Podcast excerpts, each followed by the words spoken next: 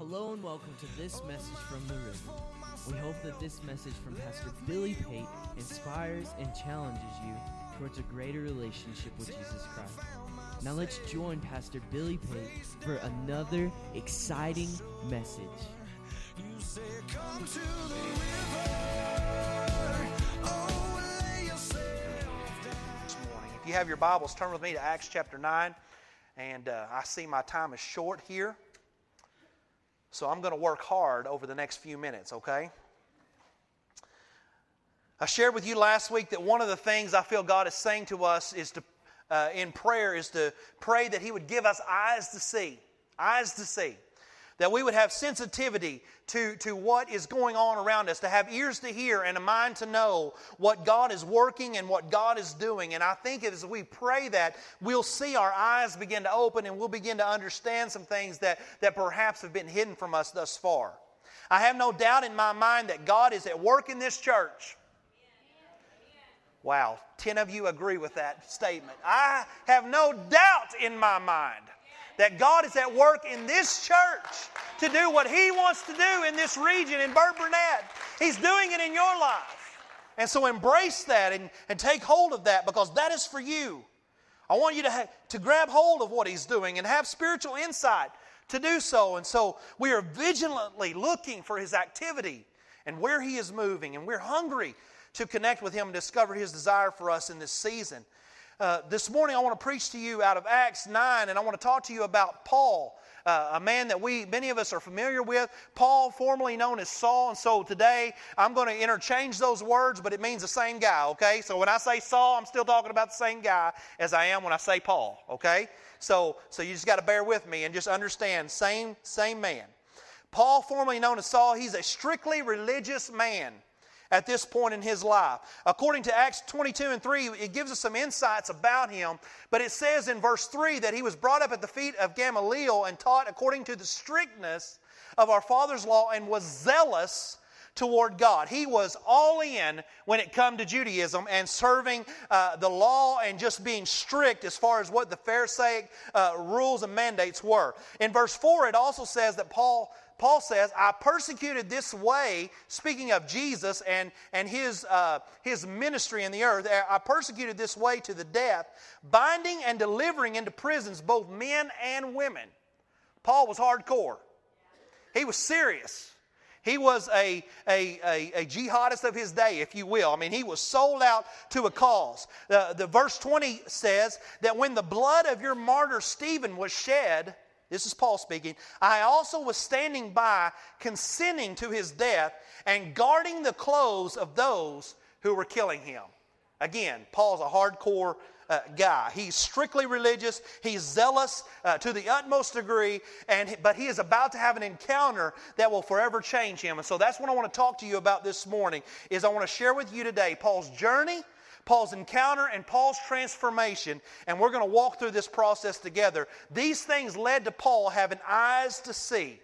Eyes to see. And so I want you to pray with me this morning that God would give us eyes to see. Will you pray? Father, thank you this morning for your spirit. Thank you for your word. Thank you, Lord, for drawing hearts into a place of receptivity where your word can be imparted to them. And I pray that your anointing come upon me today, that, Lord, I'm able to preach with freedom and communicate the principles that you have illuminated to me this morning. I pray that, God, they would be driven deep into the hearts of people and that, God, it would produce fruit in their lives. And we ask these things in Jesus' name. Amen. Paul's journey. In Acts 9, if you will, go with me there to verse 1. And uh, let's read a few verses of Scripture. It says, Then Saul, still breathing threats and murder against the disciples of the Lord, went to the high priest. And he asked letters from him to the synagogues of Damascus, so that if he found anyone, any who were there of the way, whether men or women, he might bring them bound to Jerusalem. And then verse 3 says, As he journeyed. As he journeyed. Okay, so here we have Paul Again, he, he admits later on in verse in chapter 22 that he was a man that, that brought people bound and he imprisoned them. He watched people die that believed in Jesus Christ and served his cause. And now he's coming to the high priest and he's saying, Give me some letters so that I can go out and I can drag all of these people in and we can deal with this and root this plague out uh, of existence. We are going to annihilate these Christians. But what did Paul did not know and what Paul did not understand is that God had a different plan for him. And that's why we find verse 3 and it's such a comfort to me to read these little three words as he journeyed. Know today that God's got you on a journey. He's got you on a path. And even though you may not understand everything that's going on around you, you may be fighting for some causes today that you're going to find out later aren't just causes. The truth is Jesus will always bring you along if you're receptive to him and you're open to what he has to say. We could quickly look at Paul's life and say, wow, you know, what a waste. It was a, a big portion of his life. He spent serving the wrong cause, and all of those years that he sat at the feet uh, of this Pharisee and learned and studied from the wrong position. Right information Paul had, but he studied from the wrong position. I think a lot of us find ourselves as we've been brought up in church and as we've, we've had some ideas formed about church and about Jesus, that a lot of times what we discover as we spend time with the Lord and as we get in His presence and as He begins to unveil is that we've had some right information. We've just been coming at it from the wrong position. And what we need to do is get in the right position with the Lord. Begin to see Him in different, different aspects. Begin to allow Him to open up the revelation of who He is in our lives and begin to understand Him more and more. And understand now how the right information begins to correlate with who He is and what He wants for my life. And when I'm in the right position, all of those things begin to line up. We think about Paul and all the lives that were persecuted and destroyed because of him. And the first thing that I, I think of and what comes to mind is what a waste that was. What a waste. But I say to you this morning that nothing in the kingdom is ever wasted. Nothing is ever wasted. The years of Paul's life, although they were invested in the wrong cause, are not lost. All the teaching and all the learning, all the experience of life that Paul had, God will not waste any of it. Rather, He is the God who takes what the enemy has corrupted and what the enemy has used for his purpose, and God takes it and uses it all for his kingdom. Because of his knowledge that Paul had, he became a master at preaching Jesus Christ, and he could preach Christ to anyone, including the Pharisees. His life was not wasted. Yes, it came from the wrong position. Yes, he had some wrong uh, ideas, but as he come into the presence of God, God used everything that he had invested in his life, and now he begins to use it to ad- administer in his cause and promote His purpose. That's good news for you this morning. Because Paul's journey is your journey. Paul's journey is your journey. See, you're on a journey too. Many of you are on a journey with us in the fast. And just like Paul, nothing in your life has been wasted. Just like the word of the Lord that was this morning that said, no matter how many times you've quit, no matter how many times you've failed, I'm asking for one more shot. I'm asking for one more push. I'm asking you to get up one more time. God says, none of that stuff, even though it was invested in the wrong cause, I'm still going to use it for my glory. I'm still going to take those things that are wasted and I'm going to use them for my purpose this morning. I wish somebody would get with me this morning. I'm preaching better than you're listening today. Hallelujah. Nothing's wasted. Some of you feel like the experiences of your past are lost, but I'm telling you, God's going to use that. God's going to use God's going to use that. God's going to use that. You mean, Pastor, He's going to use all those, those nights that I did things that I shouldn't have done? Absolutely, He'll use it. Uh, he's going to use all the wasted years that I've spent running after my own causes and my own purpose and trying to take care of myself. Absolutely, God will use it. Nothing is wasted by Him. He's a master at taking things and turning them around and making them work for you. All the experiences of the past and the energy that is put into wrong things or wrong causes is not wasted. Simply must be surrendered to God and He will use it. Verse 1 and verse 2 shows us that Paul's zealous. We know that. Paul is a zealous man for God. He, uh, he, he, for the God he knows. He's zealous for the God he knows. And I think that that is important information to, uh, for us to talk about this morning. God is, uh, or Paul is a zealous person. He is, he is thinking that he is doing the right thing. He is zealous for the God that he knows. But what he didn't understand is there's a whole aspect of God that he had yet to experience. That the moment that he stepped from where his current position was into a new dimension with Jesus Christ, the stuff that he knew would come more real and more fresh and more life giving, and it would begin to flow through his life. I would challenge you this morning in this way don't be content with the God you know. Don't be content to just hold on to the God that you've experienced over the last 20, 30, 40, 50 years, but look to a God that is bigger and larger and greater than anything that your mind can fathom and embrace Him because He will explode in your mind new visions and new dreams and new dimensions of who He is. Amen. Is it possible this morning, like Paul, that the things that we are striving against the things that we are fighting against are part of the future that God has for us. Think about it. Think about it. Is it possible the things we are fighting for are the very things that are holding us prison to past experience? No, Pastor, that's not possible. I'm sure that Paul would have said the same thing one day before the Damascus Road. Paul would have adamantly stood before you and said, The things that I'm fighting for are, are just. The things that I'm fighting for are the things that I'll die for. I'll go to, to, to, to death over what I believe. He was concrete in his position, but little did he know the things that he was working against are the very thing that's a part of his future and a part of the calling upon his life and the part of the things that God's trying to unlock and unfold before him and release him into. Paul came alive on that Damascus road. I would say the Paul that lived before them, Saul, was just a shell of what God had destined him to be. It wasn't until he walked down that road and had an encounter with Jesus that his mind was open and he realized his true purpose. But what if the things you and I are adamant about are keeping us serving the wrong cause and limiting what God is wanting to do right now? My question to you is this is just like we read in verse 20 of Acts 22, Paul is guarding the clothes of those who were killing Stephen. Do you want to be regarded as the one who guarded the cloaks? Do you want to be the one who's regarded as guarding the garments? I didn't come here today to church today to guard religious coverings. I came to tear them off. Amen.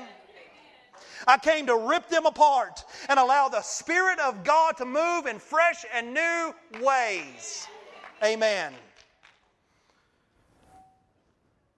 I'm working against the clock here. But I'm also working against receptivity this morning. Are your hearts open to hear what the Lord's saying to you? Because I'm telling you, this is what the Lord's speaking today.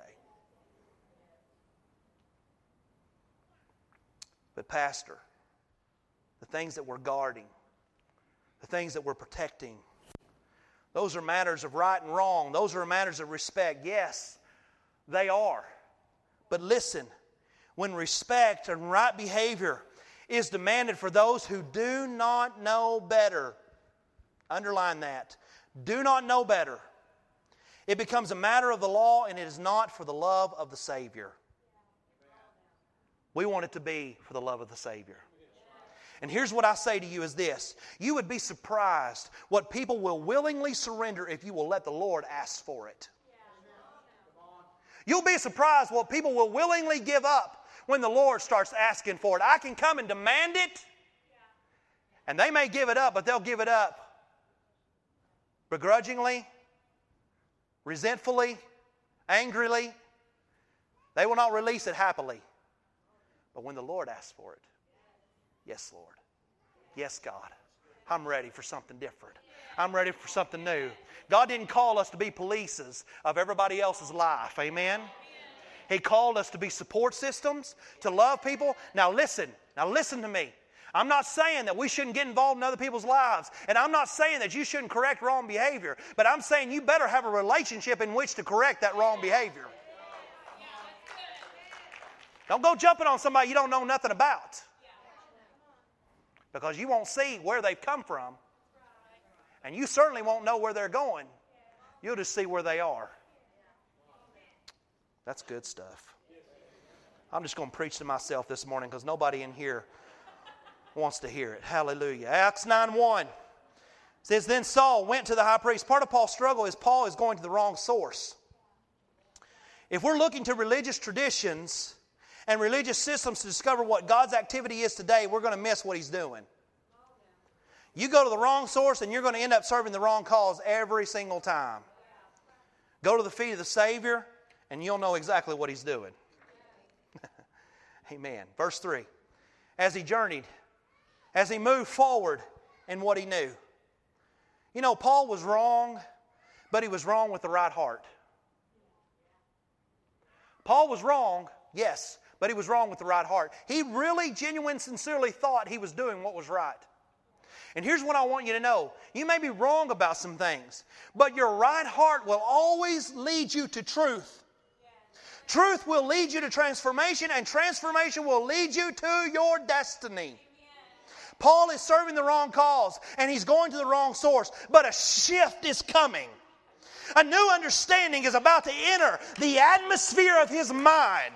His paradigm is about to shift, and new dimensions of God are about to be revealed to him. Why? Because he's open to seeking the truth. His heart's right. His heart's right. He's willing to hear what God has to say. Some of you have been serving the wrong cause or looking to the wrong source. But I'm just telling you, if you'll take a journey with Jesus, a shift is coming. New understanding is on its way, and new dimensions are going to be revealed. Let's talk about Paul's encounter. Verse 3 As he journeyed, he came near Damascus, and suddenly a light shone around him from heaven. We know that Jesus is the light of the world. We understand that light represents enlightenment, understanding, and revelation. And what I told you all ago, and I want to reiterate now, is a sincere quest for the truth will always lead you to truth. And truth and Jesus are synonymous. He said, I am the way, I am the truth, and I am the life. Verse 4 tells us, Then he fell to the ground, Paul fell to the ground, and he heard a voice saying to him, Saul, Saul, why are you persecuting me?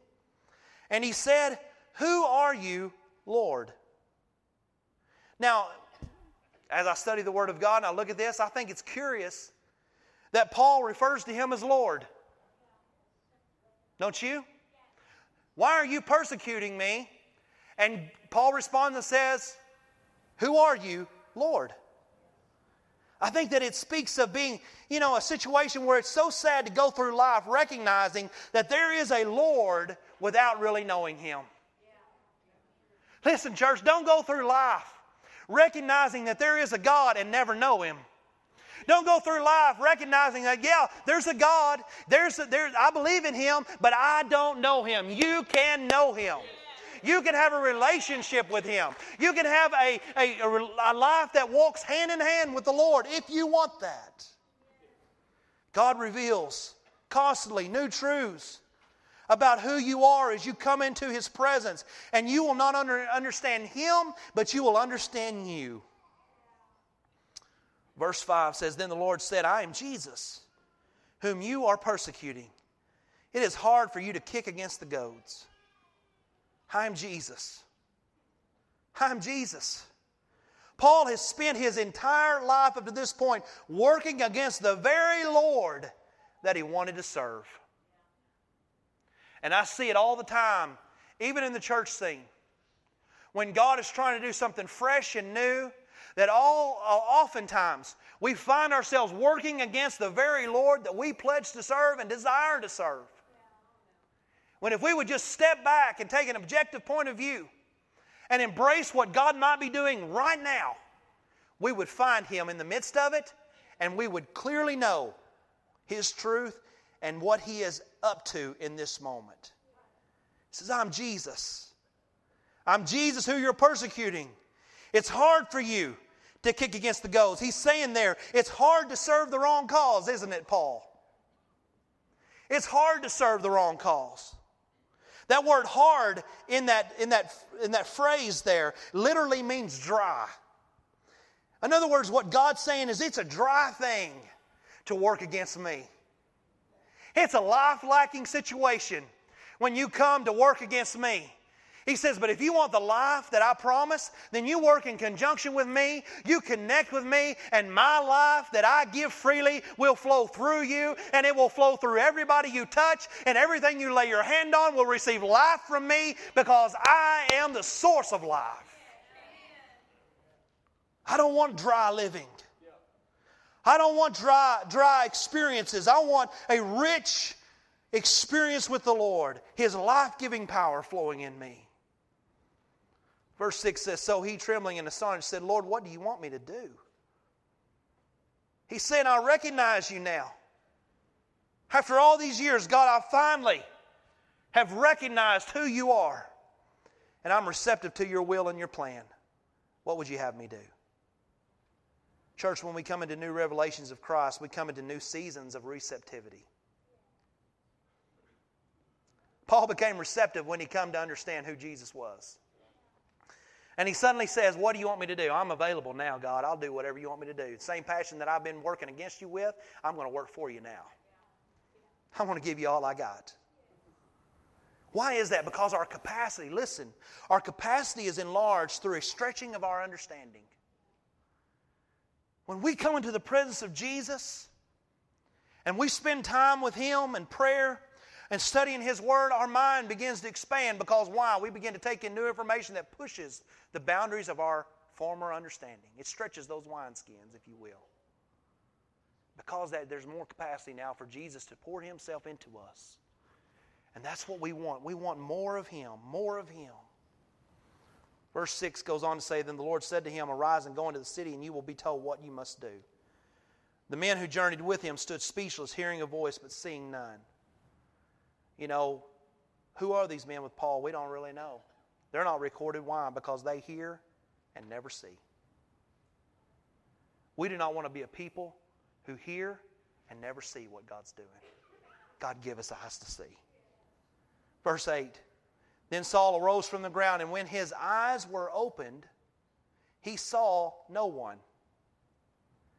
Underline that phrase right there. When his eyes were opened, he saw no one. See, what you think this morning is that Paul was blinded on the road to Damascus. But what I say to you is that Paul had always been blind. It, was, wasn't, it wasn't until his encounter with Jesus that he come to understand that and come to realize that. His eyes were open, the word says, but he saw no one. But I've got good news vision is coming.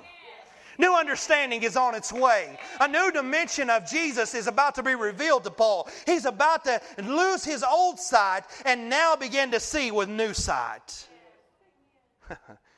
what happens in the meantime? Let's look at verse 9. And he was three days without sight and neither ate nor drank. What's he doing? He's fasting. He's fasting. He neither ate nor drank. Paul was three days in transition between his old sight and his new vision. What was going on between? Well, the way I look at that is simply this that three days is just the right amount of time to be buried and resurrected. Amen? Saul needed to be buried, amen. He needed his old life to pass away. He needed some old thinking to get rid of. He needed some things to be buried in that grave so that Jesus Christ could speak life to him and resurrect him in newness and new vision and new hope and new purpose and newness of life. Jesus will resurrect some old things in you if you'll let Him. He'll resurrect you into newness of life. He'll give you a new, new focus. He'll give you a new purpose. He'll, give, he'll breathe His life into you if you'll let, let Him. Now let's talk about Paul's transformation as I bring it to a close. Acts 9 10. Now there were certain disciples at Damascus, there was a certain disciple at Damascus named Ananias. And to him the Lord said in a vision, Ananias, and he said, Here I am, Lord. So we see here Ananias representing the church, a receptive uh, vessel of the church.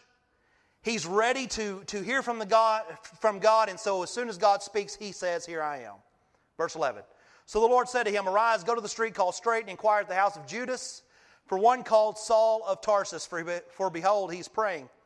And in a vision, he has seen a man named Ananias coming in, putting his hands on him so that he might receive his sight. So here we have Paul's transformation. He has had an encounter.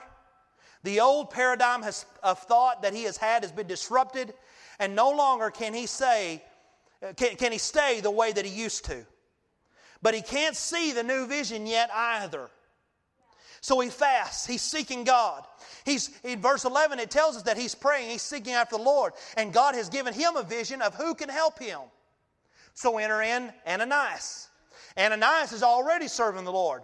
He represents the church, but more specifically, listen to me this morning, he represents the leadership of the church. Look at verse 12.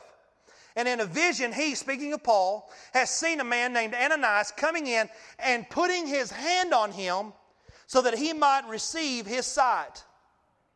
Ananias is a facilitator of new vision. He is the facilitator of new vision. Paul has seen him coming in as Paul pursues God. He sees him laying hands on him. It speaks of the church embracing Paul so that he might receive his sight. And it is the job of the church to help people see. You didn't hear me. I said it's the job of the church this morning to help people see. It's, their, it's our job to be facilitators of new vision, to help them begin to see Jesus, to help them to understand Jesus, to help them to begin to walk with Jesus, and to know Him more and more. That is the job of the church. We are the facilitator of new vision. Verse 17 says, Then Ananias went his way and entered the house, and laying his hands on him, he embraced him. And he said, Brother Saul, the Lord Jesus who appeared to you on the road, as you came has sent me that you may receive your sight and be filled with the Holy Spirit. Ananias says, I'm here to help you see and help you get what you need. I'm here to facilitate new vision and new life and new hope and new future for you, Paul. God, listen, God could have helped Paul see without the aid of Ananias. He could have, but he didn't. He didn't do it then, and he's not going to do it now. He expects the church to be the facilitator of His work in this earth.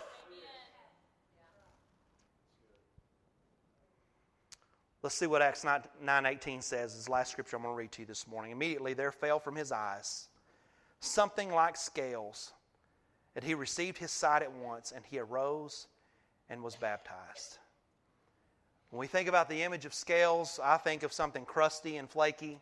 I'm sure that's the image that comes to your mind. And I think it's a good image because I think that a lot of times our, our thinking is crusty. I think some of our thinking is flaky. Amen? And it's good for some of that stuff just to fall off. God, give me a new way of thinking. God, give me some new thoughts. you know, some of us had the same thoughts for the last 45 years. Let's have some new thoughts. Amen? Amen. God, do something new in me. The scales represent old thinking that kept him from new revelation.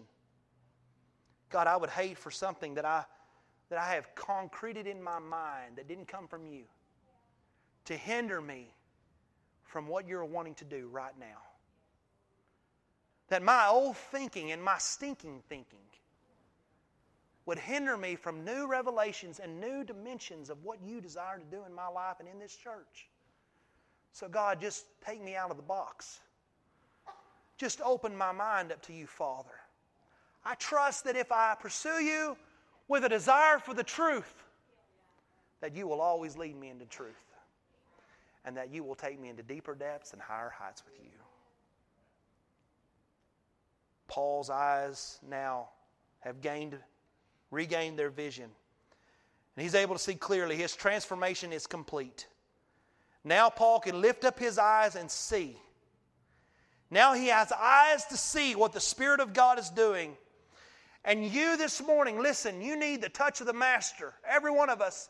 From time to time to just put his hand on our heads and say, Scales fall off. Give me new dimensions of, of sight. Let me see things differently. Let me open my eyes to see what the Spirit of God is doing. Lift my eyes up to see the harvest, God. Lift my eyes up to see where your help's coming from. Lift my eyes up to see where the Father's activity is. Lift my eyes up so that I can see what God is up to and what God is doing. Give me eyes to see this morning. Paul's journey led to Paul's encounter, and Paul's encounter led to Paul's transformation. And Paul's transformation opened his eyes so that he could see. This morning, you too are on a journey. Those of you that are fasting with us, those of you that are just hungry for God and just drawing close to Him, you're on a journey. We're seeking an encounter with God that will lead to our transformation and give us new vision and eyes to see what He wishes to do. I'm going to ask them to come to piano this morning. Begin to play. Everybody stand across this place if you would this morning and and let's just prepare our hearts for what God may want to do in this altar time. I'm going to ask our prayer team to come forward and just line across this front today because I believe that God is going to use you this morning to lay hands on people as facilitators of new vision. And through that, transformation is coming. Transformation is coming. I told our prayer group this morning as we were praying. As a matter of fact, I want all of you that are up here to pray, I want you to look, look, look at me for just a moment. I told them all this morning, and I'm telling you today too. I believe that there's, there is healing in the hands of Jesus. I believe that there's provision in the hands of Jesus. I believe there's transformation in Jesus' hands this morning. And here's what I also believe that if they're in Jesus' hands, they're also in my hands. Amen? The hands of the Father are at work in me this morning. And so, what I'm saying to all of you today is you have transformation in your hands today. You have healing in your hands this morning. Just lift them up. Just lift them up right here. You have healing in your hands today. When you lay hands on the sick, they shall recover, the word says. When you lay hands on people, their lives are changed. You, you can lay hands on them and peace come to their situation this morning. Amen. Receive that today. Receive that. Now, listen, they're here to pray for you because they're facilitators of the vision that God has. And so they're going to turn towards you and they're going to be re- ready to receive you this morning. If you need a touch from God, you need healing, you need God to do a miracle in your life. You need something to change in your situation. I'm telling you this morning, it's in their hands today. And when they lay hands on you, God's going to begin to work in your life. If that's you, would you come? Would you come? Let God touch you this morning. Let God touch. I'm tired of living this way, Pastor. I'm tired of this existence. I'm tired of just going through life, not feeling the life flowing in me. I'm tired of struggling with this same health issue over and over again. I'm ready for something to change in my life. I'm ready to go from point A to point B. I'm ready to encounter Jesus and see a transition in my life. We hope you have enjoyed and been encouraged by this message. We would love for you to join us at the river on Sunday mornings at 9:45 for Sunday school and at 10:30 for morning worship.